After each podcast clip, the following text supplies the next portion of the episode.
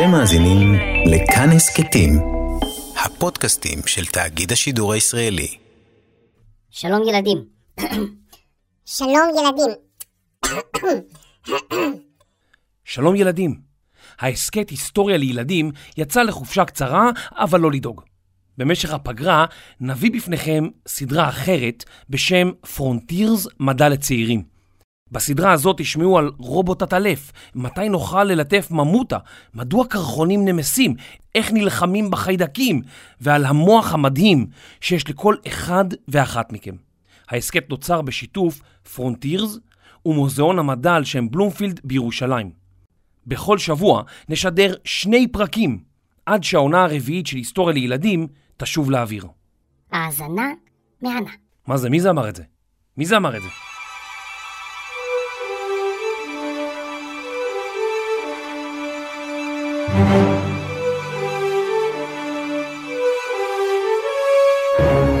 Frontiers, מדע לצעירים, עם יובל מלכי.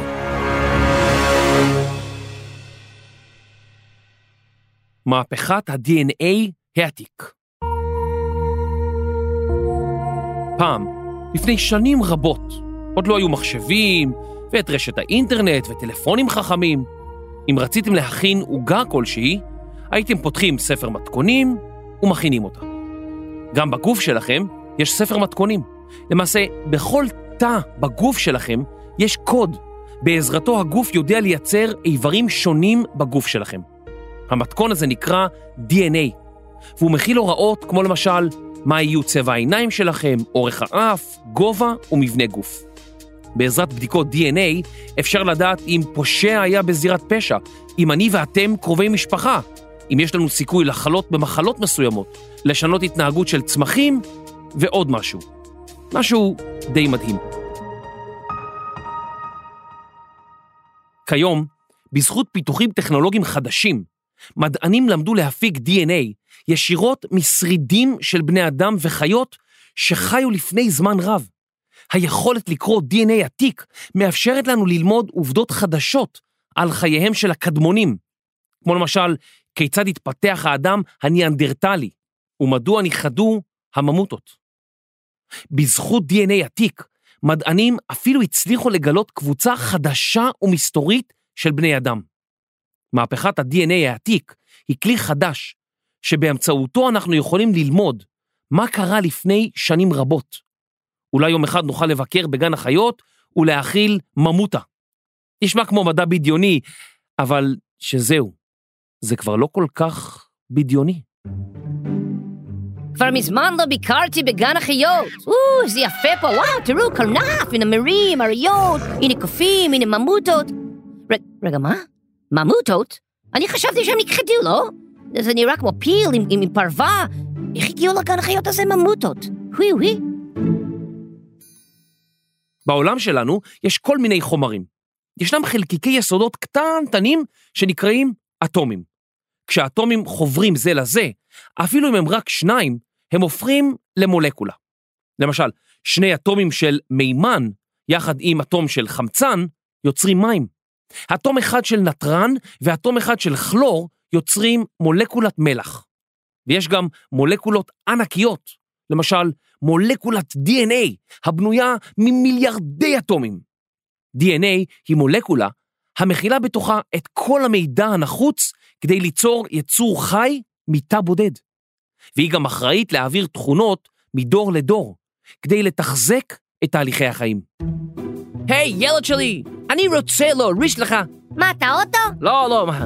אני רוצה להוריש לך. מה, אתה בית? כל הבית? לא, לא, מה פתאום? לא, לא. אני רוצה להוריש לך מולקולת די אן איי.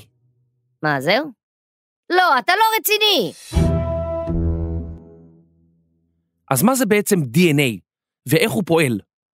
הנה יואב מטוב, חוקר ודוקטורנט למדעי המוח באוניברסיטה העברית בירושלים. ה-די אן איי הוא כמו ספרייה ענקית, שיש שם המון המון המון ספרים, גנים, הגנים שלנו הם בעצם כמו ספרים, שיש בהם הוראות איך לבנות את הגוף ואיך להפעיל את הגוף. אז אם אני עכשיו למשל רוצה להפעיל משהו בגוף, למשל נכנס אוכל מישהו אכל ארוחת צהריים, ואני צריך להכין חלבונים שידעו לפרק את האוכל הזה, לדוגמה. אז עכשיו אני הולך לספרים בספרייה, שאחראים על פירוק מזון, ואני פותח אותם, הספרים האלה הם גנים, ואני לומד באמצעותם, באמצעות ההוראות שכתובות שם, אני משתמש בהם כדי להכין את החלבונים שיעזרו לפרק מזון. אז בעצם ה-די אן איי הוא ספרייה ענקית, שיש שם המון המון המון ספרים, לאיך לבנות ולהכין אותנו. ולכן ה-די אן איי הוא בעצם פחות או יותר אחד הדברים המרכזיים שקובעים איך אנחנו נראה, נראה, איך אנחנו נעבוד, איך אנחנו נתנהג.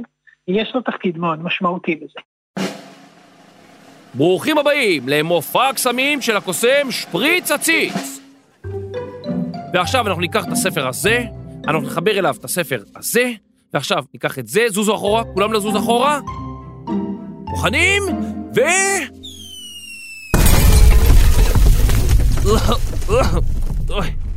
לא, זה לא הצליח. שלא כמו בעברית, המכילה עשרים ושתיים אותיות, או אפילו קמבודית, המכילה שבעים וארבע אותיות, ועל פי ספר הסים של גינס, היא השפה המכילה הכי הרבה אותיות, שפת ה-די אן איי כתובה בארבע אותיות בלבד. השפה הזאת נקראת הקוד הגנטי. אם נדע לפענח את שפת ה-די אן איי, נוכל להבין טוב יותר כיצד הגוף שלנו עובד. עם השנים התפתחו שיטות לקרוא את רצף האותיות לאורך מולקולת ה-די אן איי. תהליך שנקרא בפי הביולוגים ריצוף די אן איי. ריצוף מהמילה רצף. אנחנו מרצפים את מולקולת ה-די אן איי כדי לפענח את המידע שטמון בתוכה. עם הזמן, מדענים שיפרו את תהליך ריצוף ה-די אן איי, והיום בידינו רצפים של די אן איי של עשרות אלפי בני אדם, ועשרות אלפי יצורים חיים אחרים, גם כאלה שניחדו. היכולת לרצף או לפענח די אן איי פותחת בפנינו אפשרויות חדשות למחקר, שעד היום נחשבו למדע בדיוני. אחת האפשרויות המרתקות הללו היא מחקר של די אן איי עתיק. הכוונה היא לריצוף די אן איי שהופק מתוך עצמות ושרידים אחרים של בני אדם ויצורים שחיו לפני אלפי שנים. מולקולות ה-די אן איי הן מאוד עמידות ומסוגלות במקרים מסוימים לשמור על המידע הגנטי שמקודד בהן אפילו עד מיליון שנים. כך ניתן לחשוף מידע גנטי של אנשים קדומים או של יצורים שכבר ניחדו מזמן. אבל אין זה דבר פשוט. חקר העבר הרחוק הוא משימה קשה ביותר גם בתחומים אחרים. ארכיאולוגים למשל מנסים לחקור כלים שהשאירו בני אדם קדומים מאחוריהם, וגיאולוגים מנסים להבין כיצד השתנו יבשות וימים. אולם למרות הידע הרב וההבנה שהם צוברים, עדיין קשה לענות על שאלות בסיסיות, כמו למה ניחדו הממוטות, או מתי בני אדם המציאו את השפה. היכולת לרצף די אן איי של יצורים קדומים מאפשרת לחקור את העבר מזווית חדשה. במילים אחרות, יש בידינו האפשרות להעמיק את היכרותנו עם עברנו, ויכולת לענות על שאלות שעד היום לא ניתן היה לתת להן מענה. איך הגענו למצב הזה? איך הצלחנו לקרוא די אן איי? ואילו תובנות מדהימות נתגלו לנו בעזרת היכולת החדשה הזאת? אומרים שכל ההתחלות קשות. גם בחקר ה-די אן איי העתיק, ההתחלה הייתה קשה. התהליך הוא מורכב, ובהתחלה היו לא מעט טעויות. הדגימה המשמעותית הראשונה התפרסמה בשנת אלף תשע מאות שמונים וארבע, כאשר חוקרים הצליחו לרצף חתיכה קטנה מ-די אן איי של קוואגה. קוואגה היא קרובת משפחה של הזברה. היא חומה ויש לה פסים לבנים דקים רק בחלקה הקדמי. הקוואגה האחרונה בשבי מתה בשנת אלף שמונה מאות שמונים ושלוש, לפני כ-מאה וחמישים שנה. ייתכן ומדענים יוכלו להחזיר לחיים את הקוואגה בעתיד בעזרת רצף ה-די אן איי.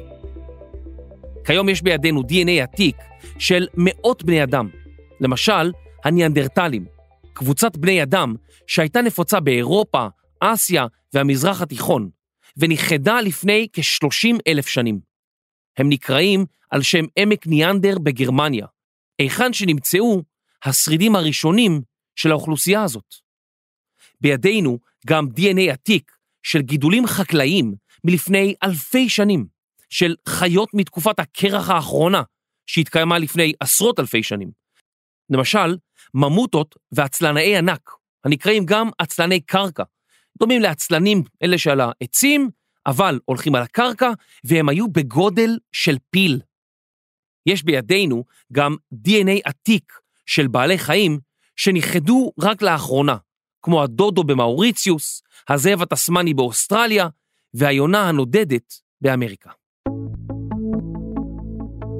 שאלתי את יואב, האם יש אפשרות לשנות את ה-די אן איי של הצאצאים שלנו? למשל, שהילד שלי יהיה בגובה של שני מטר, ושיער בלונדיני אדמדם. אז טכנולוגיות חדשות שהתפתחו בעשור האחרון, מאפשרות לעשות את הדברים האלה. כיום עדיין בחיות, לא בבני אדם. יש סיפור מאוד מפורסם שקרה בנובמבר אלפיים ושמונה עשרה, של מדען סיני שניסה לעשות את זה בבני אדם, ולא כל כך הצליח, מעבר לזה שהייתה בעיה אתית מאוד מאוד מאוד חמורה. כיום עדיין אין לנו את היכולת לעשות את זה בבני אדם, אבל בחיות בהחלט יש את האפשרות לעשות את זה. צריך לזכור, אם אמרנו שה-די אן איי הוא ספרייה, ברגע שאני מבין או לומד להבין מה כתוב ואיפה, זאת אומרת איפה נמצאים הגנים שקשורים למשל לעיניים כחולות, אם אני רוצה שלילד שלי יהיה עיניים כחולות, אולי אני יכול לשנות את מה שכתוב בספרים כדי שלילד יהיה עיניים כחולות. עכשיו זה נשמע קצת מפחיד, אבל צריך לזכור דבר אחד מאוד משמעותי, עיניים כחולות זה סוג של מותרות, אבל מה אם יש לי עכשיו איזו מחלה מסתורית שנוצרה בגלל טעות שיש בתוך הספרים? ואם עכשיו אני יכול להיכנס ולמחוק את החלק שגרם למחלה ולהחזיר את האדם הזה להיות בריא, אולי זה דבר טוב מאוד. אולי דווקא היכולת הזאת היא יכולת שצריך להסתכל עליה כיכולת חיובית. כיום, כל בני האדם שחיים על פני כדור הארץ שייכים לאותה קבוצה, שאנו נוהגים לכנות בשם האדם המודרני. אבל עד לפני כ-שלושים אלף שנה, חיו פה גם בני אדם מסוג אחר. הידועים ביותר מהם מכונים ניאנדרטלים. ניאנדרטלים חיו במשך עשרות אלפי שנים באירופה, באסיה ובמזרח התיכון. במקביל, התפתחו בני אדם מודרנים באפריקה. שתי הקבוצות נפגשו רק לאחר שבני אדם מודרנים החלו לצאת מאפריקה ולגלות את העולם. איש אינו יכול להעיד מה היה טיב המפגשים בין שתי קבוצות האדם, אבל את הסוף אנחנו מכירים היטב. אנחנו עדיין כאן, ואילו הניאנדרטלים ניחדו זה מכבר. הניאנדרטלים דמו לנו מאוד, אך בכל זאת היו שונים במקצת. למשל, מבנה הגולגולת שלהם היה שונה, ונראה יותר כמו אליפסה מאשר כדור. היו להם גם שיניים גדולות יותר ועצמות רחבות, שמעידות על כך שהם היו מוצקים יותר מאיתנו. את כל אלה רואים בשלדים הניאנדרטלים הרבים שנמצאו לאורך השנים. למעשה, רוב מה שאנחנו יודעים על ההבדלים בינם לבינינו קשור בשלד, משום שהוא שרד טוב יותר את מבחן הזמן משאר רקמות הגוף, שרירים וגידים למשל. על אף זאת, נותרו שאלות מרתקות רבות ללא מענה. האם הניאנדרטלים פיתחו שפה בדומה לבני האדם המודרנים? האם הם פיתחו תרבות? אם כן, איך נראתה התרבות שלהם? האם המפגש בינינו לבינם היה אלים או שלב? האם הם ניחדו באשמתנו? האם היו לנו צאצאים משותפים? ועוד ועוד שאלות. מהפכת ה-די אן איי העתיק לא פסחה על הניאנדרטלים. עם השנים רוצפו חלקים רבים יותר ויותר מה-די אן איי הניאנדרטלי, שנלקחו משרידי עצמות שנמצאו במקומות שונים בעולם. בשנת אלפיים וארבע עשרה הצליחו מדענים בפעם הראשונה לרצף די אן איי של ניאנדרטל שחי לפני עשרות אלפי שנים בסיביר. התגלה ש-תשעים ותשע נקודה שבע אחוזים מה-די אן איי הניאנדרטלי זהה לשלנו. חוקרים רבים עמלים כדי לנסות להבין מהי המשמעות הביולוגית של אותם אפס נקודה שלוש אחוז המבדילים בינינו לבין האדם הניאנדרטלי. אחד ההבדלים מצוי בגן הקרוי אם סי אחת אר. זהו גן שאחראי על צבע העור והשיער. בקרב הניאנדרטלים, הגן הזה כנראה יקנה להם גוון אור בהיר ושיער אדמדם. מכך למדנו שחלק מהניאנדרטלים היו כנראה ג'ינג'ים. זהו מידע שלא ניתן היה להסיק מממצאים ארכיאולוגיים, כיוון ששיער ואור בדרך כלל אינם שורדים כל כך הרבה זמן. ומה לגבי האינטראקציות בינינו לבינם? מסתבר שה-די אן איי הניאנדרטלי מהווה בערך כשני אחוזים מה-די אן איי של בני אדם מודרניים מאירופה, מאסיה ומאמריקה. פירוש הדבר שהיה מגע בין ניאנדרטלים לאדם המודרני, ושהם הולידו ילדים בני תערובת. רובנו בעצם צאצאים של אותם בני תערובת עתיקים.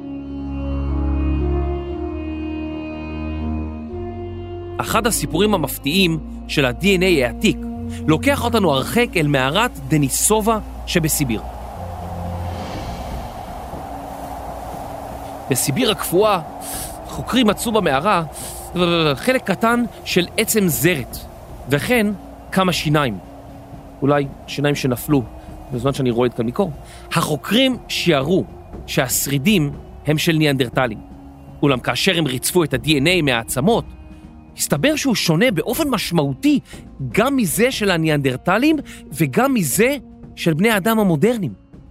לכן הסיקו החוקרים כי מדובר בקבוצה חדשה של בני אדם, קבוצה שונה מכל מה שהכרנו עד היום. הוחלט לקרוא לה בשם דניסובן, או האדם הדניסובי, על שם המערה שבה נמצאו, דניסובה שבסיביר, רוסיה.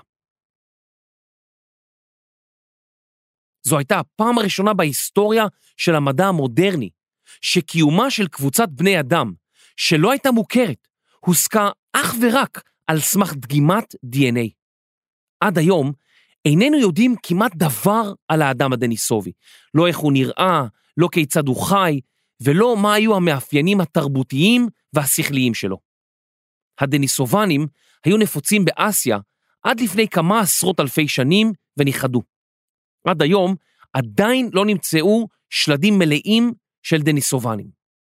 ה-די אן איי של האדם הדניסובי מאפשר לנו ללמוד כמה דברים על האנשים המסתוריים הללו. למשל, בתחילה חשבו המדענים שהאדם הדניסובי חי רק בסביבות סיביר, אך ב-די אן איי של תושבי הילידים של אוסטרליה, האבוריג'ינים, ושל תושבי גינאה החדשה והאיים הסמוכים, נמצאו עקבות של ה-די אן איי הדניסובי. סביר אם כן, שהדניסובנים חיו לא רק בסיביר, אלא גם במקומות אחרים. על פי תיאוריה אחת, האדם הדניסובי עשה את דרכו מרוסיה למרכז אסיה, ומשם לדרום מזרח אסיה ולאוסטרליה. באסיה, הדניסובנים פגשו בני אדם מודרניים, והעמידו עימם צאצאים משותפים. בשנת אלפיים ושתים עשרה נמצא מאובן של ילדה בת שלוש עשרה, שחיה לפני כ-תשעים אלף שנה. היא כונתה בשם דני. המחקר הראה שדני הייתה בת תערובת של אם ניאנדרטלית ושל אב דניסובי. במחקר התגלה של אב הדניסובי היו גם מאפיינים של ניאנדרטל, מה שמצביע על כך שהקבוצות הללו היו בקשר וחיו באזורים סמוכים זה לזה. ה-די אן איי מלמד אותנו גם שהדניסובנים היו מותאמים לחיים בגובה ובקור, ונראה ש-די אן איי דניסובי הוא זה שעוזר לטיבטים בימינו לחיות בגובה רב, ולאינואיטים, האסקימואים, לחיות בקור עז. באזורים שונים באסיה נמצאו לאורך השנים שרידי אדם שונים מאלה של ניאנדרטלים. ייתכן ששרידים אלה הם של דניסובנים, אולם עד שיצליחו להפיק מהשרידים די אן איי ולהשוות אותו לזה שנמצא במערת דניסובה, לא נדע בוודאות כיצד נראה האדם הדניסובי. טוב, מספיק על בני אדם, באנו לדבר על ממוטות. כפי שהזכרנו, מהפכת ה-די אן איי העתיק מספקת לנו ממצאים מעניינים לא רק על בני אדם, אלא גם על בעלי חיים. דוגמה מפורסמת היא הממוטה הצמרית, קרובת המשפחה של הפילים המודרניים. הממוטות הצמריות חיו באזורים הצפוניים של אמריקה ואסיה. רובן נכחדו לפני כעשרת אלפים שנה, אולי מפני שהאקלים נעשה חם מדי בעבורן, אולי מפני שהקר מדי וצמחים ועשב לא צמחו, או אולי מפני שהן ניצודו על ידי בני אדם. ואולי בגלל שילוב של מרכיבים. עד היום לא ברור לגמרי מדוע נכחדה הממותה. אוכלוסייה קטנה של ממוטות שרדה באיים קטנים בלב האוקיינוס הארקטי, ליד הקוטב הצפוני, איכן שמזג האוויר היה קר יותר, ולא חיו באזור בני אדם שיצודו אותם. האוכלוסייה הזו שרדה זמן רב, ונכחדה רק לפני פחות מ-ארבעת אלפים שנה. מפתיע לחשוב שכאשר נבנו הפירמידות במצרים, עדיין חיו ממוטות על פני כדור הארץ. האקלים הקר שבו הממוטות חיו, אפשר ל-די אן איי שלהן להשתמר מצוין, וחוקרים הצליחו לרצף די אן איי ממספר ממוטות מתקופות שונות. ה-די אן איי הזה מאיר באור חדש את סיפור החדתן. למשל, ה-די אן איי של ממוטה בת ארבעת אלפים שנים, מאחד האיים הארקטיים, גילה מוטציות מזיקות רבות. הכוונה היא לשינויים ברצף ה-די אן איי, שניתן לקשור למחלות שונות. זו תופעה שמתרחשת לעתים באיים מבודדים. כיוון שהאוכלוסייה באי הייתה קטנה, לממוטות לא היה מבחר גדול של בני ובנות זוג, והן הזדווגו עם קרובי משפחה, מה שידוע כמגדיל מאוד את הסיכוי למוטציות מזיקות. עם השנים הצטברו בקרב הממוטות עוד ועוד מוטציות, אשר ככל הנראה גרמו לאוכלוסייה לקטון ולקטון, עד שבסוף היא נכחדה לחלוטין. בעבר, המחשבה על השבת בני אדם עתיקים וחיות שנכחדו לתחייה נשמע כמו מדע בדיוני, כמו איזה סרט קיץ של הוליווד. אבל מהפכת ה-די אן איי העתיק שינתה את התמונה. בואו נסביר רגע. תינוקות ועוברים מתפתחים משני תאים, ביצית וזרע. האחד מגיע מהאב והאחר מהאם. לאחר שהתאים האלה נפגשים, הם מתאחדים לתא אחד, הקרוי ביצית מופרט. היא מכילה די אן איי שהגיע הן מהאב דרך הזרע והן מהאם דרך הביצית. המידע שמופיע ב-די אן איי שלה יקבע איך היא תתפתח ולאיזה מין העובר יתפתח ממנה. באופן תיאורטי, אם ניקח ביצית מופרט של פילה, נוציא ממנה את ה-די אן איי ונכניס לתוכה די אן איי של ממוטה, אפשר לשער שאם הכל יתנהג כשורה, הפילה הזאת תמליט ממוטה קטנה, או בין כלאיים של פיל וממוטה.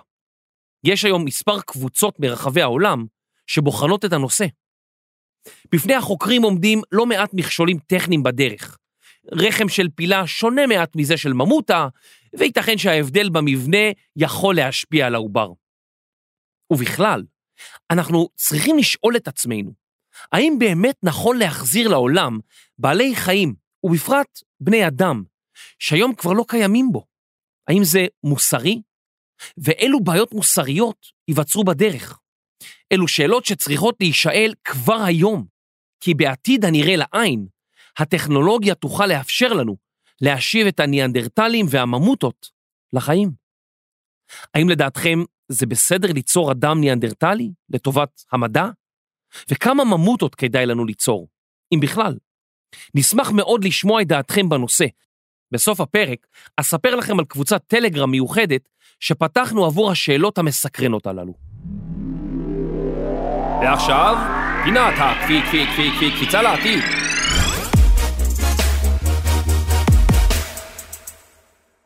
שאלתי את יואב מטוב, איך הוא רואה את העתיד בעוד כ-חמישים שנה? האם יהיו כאן תינוקות ניאנדרטלים או ממוטות? אני מאמין שזה כן יקרה. אני לא יודע אם זה יהיה השימוש העיקרי בכל הכלים החדשים שמדברים עליהם בשביל לערוך את ה-די אן איי, אלא אני מאמין שיהיו יותר שימושים רפואיים. למשל, להשתמש באותם כלים לשנות את ה-די אן איי כדי למחוק כל מיני חלקים ב-די אן איי שגורמים למחלות, אז אולי בצורה כזאת נוכל להתגונן מכמה מחלות שהן מסוכנות. יכול מאוד להיות שזה גם יגיע לשימוש יומיומי, זאת אומרת, דיברנו קודם על, אם אני רוצה שהילד שלי יהיה עם עיניים כחולות, יכול להיות שזה יקרה. עכשיו, היום זה נשמע לנו מפחיד, אבל כל טכנולוגיה מתחילה בתור היותה דבר מפחיד, וכל טכנולוגיה אפשר להשתמש בה כדי לעשות טוב או כדי לעשות רע, אבל מי שמחליט בסופו של דבר, אם נשתמש בטכנולוגיה כדי לעשות טוב או כדי לעשות רע, זה אנחנו, בני האדם. והאחריות לשמור על הטכנולוגיה הזאת, כטכנולוגיה שתעזור לאנושות ותשפר את האנושות, היא עומדת בשבילנו. אנחנו אלה שצריכים להחליט האם אנחנו נשתמש בטכנולוגיה כזאת כדי לעזור לאנושות, כדי לרפא מחלות, או כדי ליצור צבא של אנשים שישמידו את העולם. כמעט סיימנו, אבל יש עוד נושא אחד מאוד חשוב שאני חייב לספר לכם עליו. אפיגנטיקה. ברוכים הבאים לספריית הגנים הגדולה. שלום, אני צריך את אזור הילדות שלי, יש שם גן שאני צריך. אדוני, תפנה את המקום, תפנה את המקום. מה קרה? רק רציתי לגשת לגנים שלי, שפעלו אצלי כשהייתי עובר, אני צריך לבדוק שם משהו. אדוני, תעזוב את המקום, אחת ומיד. אדוני, אחת ומיד, תעזוב את המקום. אבל, אבל למה? מה, מה קרה? אפיגנטיקה. אפי מה? אפיגנטיקה היא למעשה דרך חדשה להבין את העבר. די אן איי של צפרדע בוגרת זהה לחלוטין ל-די אן איי שהיה לה כשהייתה ראשן. למרות זאת, היא נראית שונה מאוד. ראשן הוא בעל זנב, חסר רגליים ונושם במים. לעומת זאת, צפרדע בוגרת היא חסרת זנב, בעלת רגליים ונושמת ביבשה. כיצד אותו די אן איי בדיוק שייך גם לראשן וגם לצפרדע? התשובה תמונה בתהליכים הנקראים בקרת גנים. נחזור לדימוי של ה-די אן איי בתור ספרייה ענקית, והגנים בתור ספרי מתכונים או הוראות. עכשיו תארו לכם שאפשר למתוח חבל אדום ולחסום את הגישה לאזורים שונים בספרייה שלנו. כעת, למרות שהספרים נמצאים שם, אף אחד אינו יכול לגשת אליהם ולקרוא אותם. בראשנים נחסמת הגישה לגנים של צפרדע, ובצפרדעים נחסמת הגישה לגנים של ראשן. מרכיב משמעותי בתהליכי הבקרה מורכב משינויים כימיים ב-די אן איי, או בדרך שבה הוא ארוז. השינויים האלה נקראים בשם הכולל אפיגנטיקה. זהו למעשה תהליך בקרה, שבו הגוף מונע או מאפשר גישה למידע שטמון בתוך ה-די אן איי.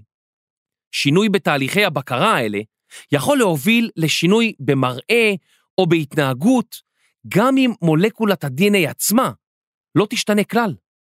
כיוון ש-די אן איי של אדם מודרני דומה מאוד לזה של בני אדם עתיקים, חושבים החוקרים שרבים מההבדלים שבין הקבוצות אינם נובעים מהבדלים ברצף ה-די אן איי עצמו, אלא מהבדלים שבתהליכי הבקרה. הבעיה היא שקשה מאוד להבין מהם תהליכי הבקרה רק מתוך הסתכלות ברצף ה-די אן איי, ולכן לא הייתה דרך לדעת איך פעלה בקרת הגנים ביצורים עתיקים. אבל אז קרתה פריצת דרך. בשנת אלפיים וארבע עשרה, קבוצת המחקר של פרופסור לירן קרמל ופרופסור ערן משורר מהאוניברסיטה העברית בירושלים גילתה דרך לשחזר תבניות אפיגנטיות ב-די אן איי עתיק, ומתוך כך להבין תהליכי בקרת גנים. החוקרים גילו איך לשחזר תבניות אפיגנטיות, אשר מהן ניתן להבין אילו גנים פועלים ואילו מושתקים. החוקרים שחזרו את התבניות האפיגנטיות של קבוצות אדם עתיקות, כמו הניאנדרטל והדניסובן, וגילו גנים שהקוד הגנטי שלהם זהה בין קבוצות בני האדם השונות, אבל פועלת עליהם בקרה שונה לחלוטין. כך התקבלה רשימת גנים שמייחדים את האדם המודרני, שכן תהליכי הבקרה שלהם שונים בין אדם מודרני לבין ניאנדרטל ואדם דניסובי. זו רשימה מרתקת, ובגנים רבים הקשורים לתפקוד המוח ולמחלות עצביות. שחזור תבניות אפיגנטיות פותח אפשרויות חדשות בחקר העבר. למשל, ידוע שבניגוד ל-די אן איי עצמו, אפיגנטיקה משתנה בהתאם לסביבה שבה חי האדם. לכן באופן עקרוני, ניתן יהיה להשתמש בתבניות אפיגנטיות על מנת לשחזר את התנאים שבהם חיו הקדמונים. למשל, האם חוו רעב, חום או קור. היכולת לרצף די אן איי עתיק ולשחזר תהליכי בקרת גנים מהווים מהפכה של ממש. יחד, הם צפויים לסייע לנו בלימוד פרטים חדשים על הפרקים האבודים בתולדות המין האנושי, ולהבין איך הפכנו להיות מי שאנחנו היום. אז האם בקרוב נוכל לדעת יותר על האדם הקדמון? האם יהיו ממוטות בגני החיות? ומה לגבי דינוזאורים? ומה לגבי ילד ניאנדרטלי? המדען ג'ורג' צ'רץ' כבר הצהיר, אני יכול לייצר תינוק ניאנדרטלי. כל מה שאני צריך הוא אישה אחת אמיצה שתתנדב. ובכן, צריך בקרה, צריך השגחה, צריך קוד אתי גלובלי, כדי שלא כל אחד יוכל לעשות כל ניסוי שעולה על דעתו. אבל כפי הנראה, בימי חייכם, דברים מדהימים עומדים לקרות. הנה ממוטת המחמד שלי, בוא אליי מוטי, בוא לאבא, בוא לאבא. מוטי, קומי, אוי, מוטי, את שוקלת הון, מוטי, קומי. תשמעי, את חתיכת ממוטה. מימותי של אבא, מימותי של אבא, מימותי של אבא, קוצ'י, קוצ'י, קוצ'י. לא, אל תשבי עליי אותם, אל תשבי עליי.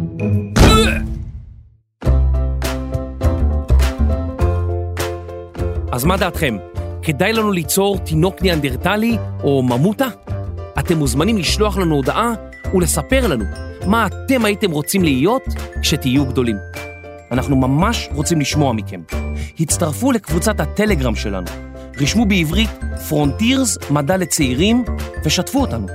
בין המשתתפים יוגרלו פרסים, אז קדימה, לעבודה. פרונטירס הינו כתב עת מדעי דיגיטלי חינמי לילדים ובני נוער. המאמרים נכתבים על ידי טובי המדענים בארץ ובעולם ונזכרים על ידי צעירים.